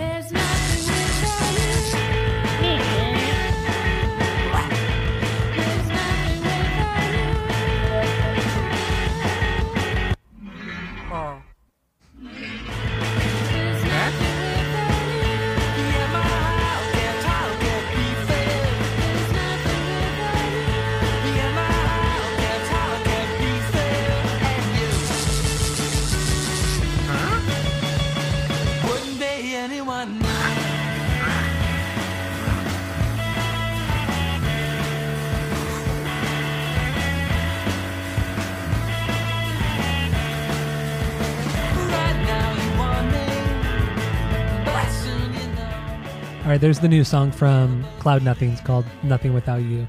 I guess their new album's come out in February on February 26th. So uh, yeah, get into that. It's good indie rock music, and all the weird noises you heard was because we're watching the video on YouTube. So yeah, all the weird sound effects, the the abrupt pause in the music was because of the video. So there you go. Cool. So uh, yeah, Cloud Nothings, good stuffs. Get into it. Good them. stuffs. And uh, that's that's it for new music and other happenings in the world, or new music, I should say. Um, some other things that have been happening in the world. Grand Funk, they came out. Uh, your boys in Grand Funk, I should say. Oh, they came Mark- out or, and yeah, Mark Farner. he's the only one that matters. But anyway, yeah, he um he came out and criticized the Rock and Roll Hall of Fame, saying how shitty they are, and it's not represented by the people, but by the owners of the institution. And he's absolutely right. So because yeah, fuck them, they suck. It's it's it's just I don't know, man. Like there was it was a thirty minute uh, interview he did with this guy named uh, Sofa King. Cool. okay, Like I don't know if he's the first one to use that, but probably not. I feel like it's that's been done, bro. You know what I mean? yeah, it was done when we were like eight years old. yeah, seriously. So yeah, he uh, uh, Mark Farner came out and was just he was just he gave it three. I watched the whole interview. He gave a thirty minute interview just on kind of like his life, what he feels about the times in general, music, everything, and it's he's really cool. He's a really down to earth guy, and he just I don't know. He's he's he reminds me of John Fogerty, to be honest. Like the way he talks, He kind of looks like him. kind of like what he represents. Th- They're him and his like his wife or somebody he's doing something with now are releasing like a, a CD, and the CD is is unreleased material that he's done, and three dollars from every CD that they sell, he's going to donate to like a veterans. s- something Okay. something about ve- getting veterans the money they're supposed to be getting from our government, but they're probably Mhm. not getting it Yeah, but but regardless, like three dollars from every twelve dollar CD they sell that is is being donated, so that's cool. But he wa- he was just shit talking like how the Rock and Roll Hall of Fame is so it's garbage, and like how how often do we talk about it? Oh, it's all the time. All the we talked about it when when we did the Deep Purple episode a few weeks ago. Yeah, and Deep Purple they were eligible since 1993, but didn't get in until 2016. I know it's insanity. And then, like here we are with Grand Funk. They released 11, 10 or 11 albums between 69 and 75. All, every single one went gold or platinum. It's very true, and they were they were selling out Madison Square Garden. Like they were wildly popular. They sold out Shea Stadium in New York before the Beatles did. Yeah, yeah, you know what I mean? Like, but they're not in the Rock and Roll Hall of fucking Fame because they don't have the pizzazz that Zeppelin and all those other bands had. Like we because they don't have, as as Farner says, they don't have the political connections ah yes, yes, that everybody that else too. does. That's very very true. So I, I think it's just I, I just thought this was cool because I mean, dude, Grand Funk's been around for for so long. The fact that they're still relevant, the fact that they're still kind of pushing the envelope, still still making waves, and what he's probably like fucking 70, 80 years, 80 years old. Yeah, it must be almost seventy. Yeah, That's rad. I love this. I this band. I love this band so much. This band is yeah. so I mean, they're cool. they're great. I haven't listened to them in a long time. Listen to They're yesterday. fantastic. Of course you did. I mean, well, because you just got their one of their records. That's Yeah. why. I'll probably never listen to that greatest hits again, but There's no reason to. Yeah. Damn, I, I just I love this band. I love this band arguably more than I love like like Zeppelin, or- No. or, anybody else. Like I, res- I I respect and I know Zeppelin's better and I get it, but I could listen to Grand Funk just all day, dude. Like the same record over and over and over. And besides like Zeppelin two, but even Zeppelin two, like I need to I need to really focus hmm with like Grand Funk, half their stuff, I can just I can just do something else. I can read a book. No, you, but you wouldn't read a book. You No, because I don't like because books are stupid. Books are for chumps. I love Grand Funk. Good Ah, stuff. It is good stuff. Um, the next thing we have here, the Super Bowl here in the United States happened. The wildly overrated football game. Uh, Green Day did a um, some pre Super Bowl concert, but not even a concert because nobody was in attendance. It was on and- Saturday. Oh, it- was it on Saturday? I didn't know Yeah, that. it was on Oh, fucking that's even Saturday. lamer. How Oh. Stupid, huh? It's just so unnecessary. Like, why? Why would they set up a stage outside? Like, if you're gonna do it, do it like in a rehearsal room or make it intimate. It just, it was silly. And they played three songs. They played a new song. They played Holiday, and they played Basket Case. I the Basket Case when they played Basket Case, they played it a little bit slower, and it just didn't have like what you were telling me earlier, like the energy of Green Day, you know. But it was lackluster and unnecessary and silly. So I think like like I like I like watching sports. I just like watching doesn't matter what it is. Like the Australians open the the Australian Open is going on right now for tennis. yeah, and I just like watching professional sports in in really any sense because especially now because it just gives me a chance to relax, listen to some records, throw some professional sports on, and watch just like athletes compete. And it's fine, it's great. And the Yeah. Super Bowl, like historically, man, the Super Bowl is like the creme de la creme, right? It's like the World Cup of American sports. yeah, but there's is- not a lot of football played. But regardless, regardless of how you feel about football, football is a little bit different than most sports because they only play like 16, 17 games. So every game that they play during the regular season, it means something. Whereas you watch baseball, you watch soccer, you watch hockey, basketball, every game does not mean something. There are a lot of Gregg Popovich for basketball. Perfect Mhm. example. He would sit a lot of his star players because this game, even if they lose, it don't mean nothing. Yeah, Football's not like that. Every game means everything. And so that's It's why a slow paced game. That's that's why football should be the best on earth. The problem with football is is it's so convoluted by rules and now because gambling has has has kind of restructured the way we feel about sports. Now we Mhm. got replays and like officiating and then challenges and that's why like gambling as much as I love gambling because I gamble on this on this game al- also Mhm. but gambling is like ruining sports is because of the way people feel like officiating right like we're not Yeah. We're not hiring referees to get the call right anymore. We're hiring referees to get the call perfect. And when they don't get the call perfect, we revert to cameras. And then Yeah. it's, it's, it begs the question like, why the fuck even have referees? Why not just have the entire game refereed by cameras? Say, well, that's boring. Well, then what- You don't listen to fucking referees anyway. and so, like, true, this yeah. whole game is being slowed down by just these perfect calls and these challenges. But anyway, the Super Bowl, like, literally, the Super Bowl in essence should be the greatest sporting event on the planet. But it's True. trash but it is absolutely fucking trash. And then we're going so far as to think like the Super Bowl halftime show mm-hmm. is now this, you know, like, dude, like even the commercials, people are paying millions just for the commercials, but the halftime show is is this point of like contention and and Jay Z has, has long criticized the Super Bowl Yeah. halftime show for not being for not being black enough, for not for not hosting a lot of black musicians and things like that. Yeah. And then but then we get like like these these musicians that will do the halftime show and it's not like child friendly and then people complain that it's not family friendly and it's like dude football is a grown ass adult sport children don't play football you don't play football till you're in like fucking pee-wee or whatever but you don't play real football till you're in high school and you're already almost a grown ass adult in high school so the Super Bowl should not be tailoring to families. This is a grown ass adult sport. Like why why why are we having the fucking Wiggles play the Super Bowl halftime show? Like that's silly. Nobody wants to fucking watch that. That's dumb. You're absolutely right. This, I mean, I agree with everything you just said about the Super Bowl. It's, it makes no sense as to why people criticize it so much in that sense, and also, it's a sport. Like the commercials should have nothing to do with the sport. The all the political stuff should never be in there. The the military should never be a part of it. The government sh- stuff should never be a part of it. It should be you should be focusing on the sport of football, not everything else surrounding it.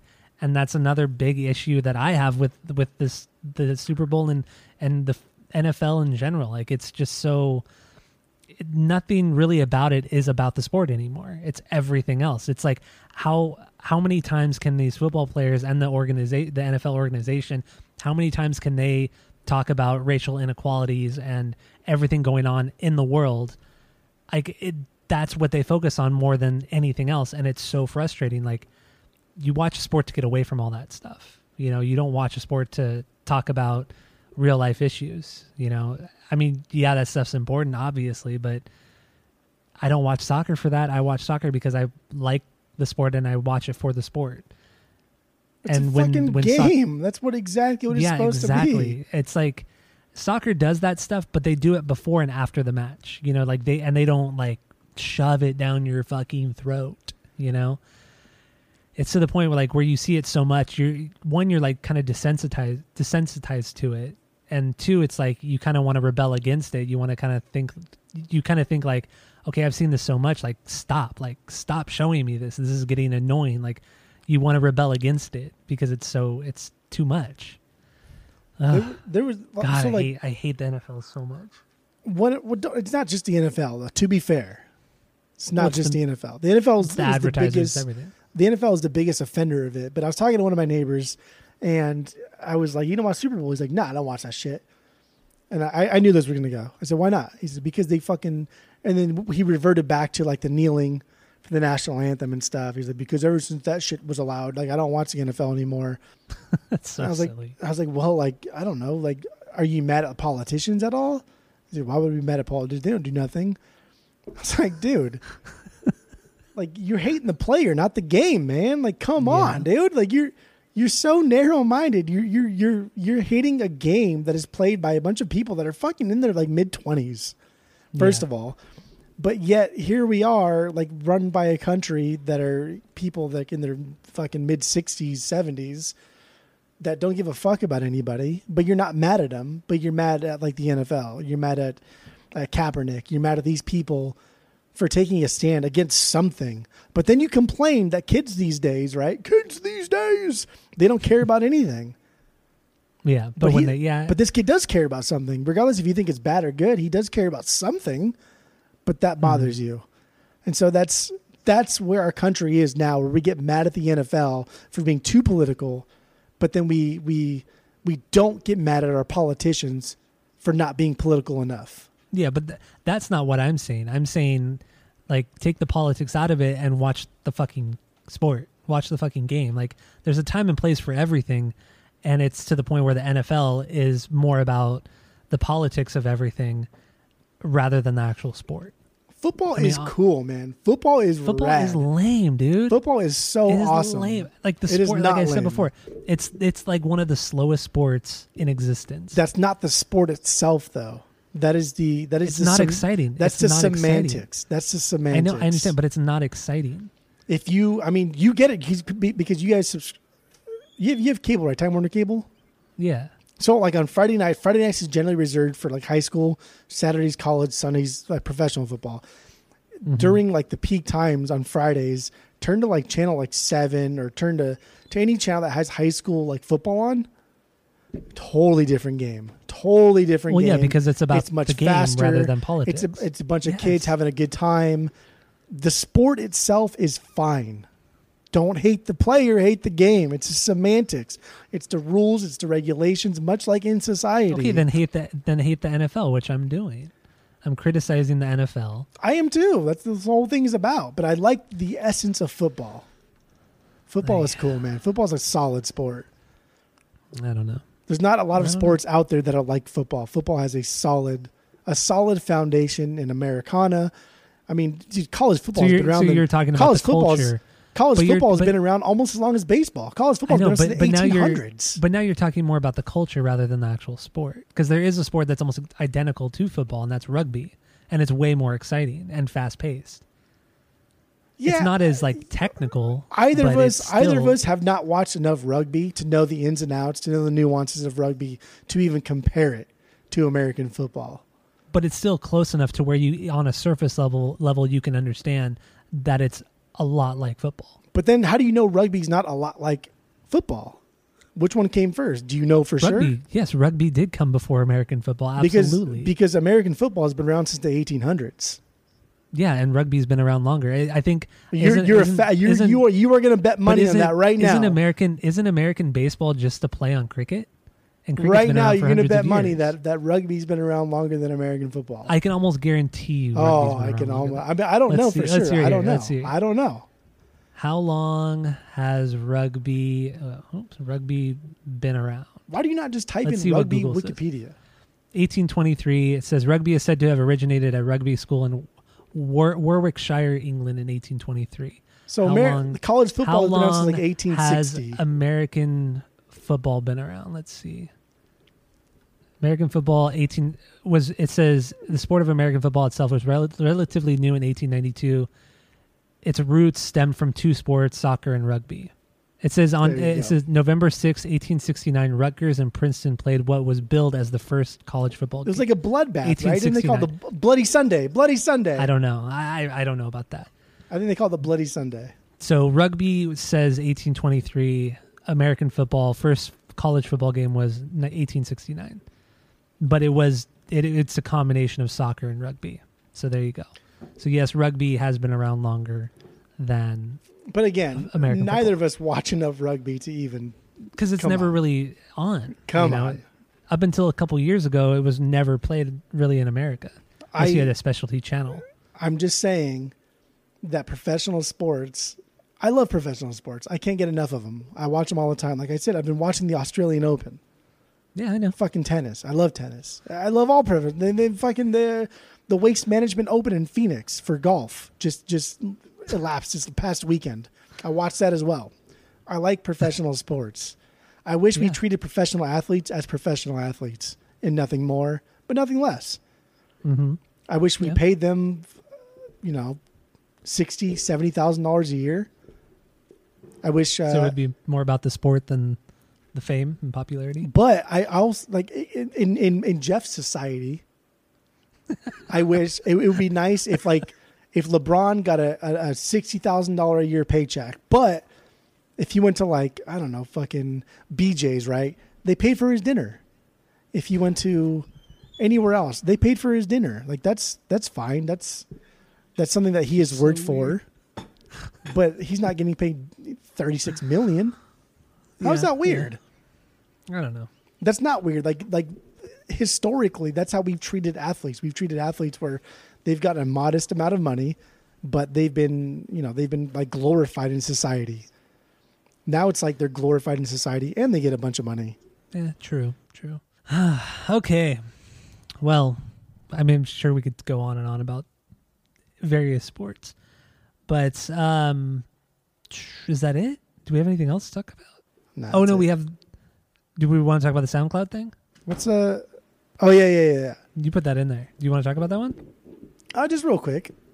Okay. So, uh, from kind of what I gathered in this article, SoundCloud's doing a thing to where yeah, I guess you subscribe to an artist on there and you pay them directly without any sort of sound, SoundCloud getting any sort of revenue out of it. That's kind of what I get. So you're paying directly to the artist. Yeah. Um, that's what it is, right? yes. So this is exactly what Tom DeLonge was doing 15, 16 years ago. Well, like this, is not a new this is what thing. like this is what like the rest of the world has been doing for the past decade and a half, two decades, except Yeah. for America.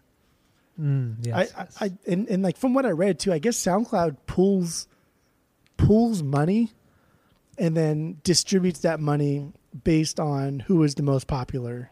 okay. So, oh, that's interesting. That's a different way of doing it, I guess. From what from what that article I read, maybe I read it totally wrong, but I'm pretty sure like SoundCloud from subscriptions from everything else, they pull the money and then they Mhm. distribute it based on how many listens an artist has, how popular an artist is, things like that. So this is going to be like rather the first time. This is going to be the first time like an Ameri- a big American uh, streaming service is going to distribute money directly to the artist. But SoundCloud's not American. But they- they're this is Spotify isn't doing it, iTunes isn't doing it, Apple Music isn't doing it, no one else is doing it. Spotify Yeah. or SoundCloud will be the first one to do it. Okay. Okay. Yes, they're not American, but they're they're top three biggest be- behind like iTunes and, and Spotify. I'm I would presume they're the third biggest. I would, yeah, I would I'd say you're right with that. It's interesting. I mean, it's good for the artist, but I don't, I don't see it really working. I feel like SoundCloud isn't big in America, right? Like it, this is like a No. tr- like a real international thing. Americans want one thing above all else, and that is convenience. we don't SoundCloud's not convenient either. at all. S- The only the only one that's really really convenient is Spotify, and unless Apple Music is too, Mm, but it's not really cross-platform. That's that's the only drawback with Apple Music is that it's really only for iPhones and iPad or like Apple products. All we care about in America is convenience. That, that- that's why we have True, DoorDash for McDonald's. McDonald's will deliver to your fucking house. all we care about is Multiple times a day. convenience. That's all Yeah. we care about. You're right. You're right. You're absolutely right. But yeah, I mean, if if an artist can make more money this way, then more power to it. So good for them. Um. So Well, that's why I think Patreon about. and like OnlyFans are so popular too. Yeah, that's very true. I pay directly. You subscribe to the artist. Yeah. Yeah, yeah, yeah, Uh, yeah. but still, OnlyFans like OnlyFans and Patreon, they still get part of the. They still get some of the cut. but That's from what it looks like, SoundCloud don't take any of the cut on this one. So I don't know. I don't know. Um, I'm sure we'll talk about it more. It'll probably be more of a thing farther down the road. But um, I guess that's it. And uh, go to iTunes, go rate, review, and subscribe to us on there. Follow us on social media at Asinine Radio. Get into that. Stay tuned for the main episode because we get into the Mindless Self Indulgence album. Frankenstein Girls will, will seem strangely sexy. And that's it. That's all. Here's good.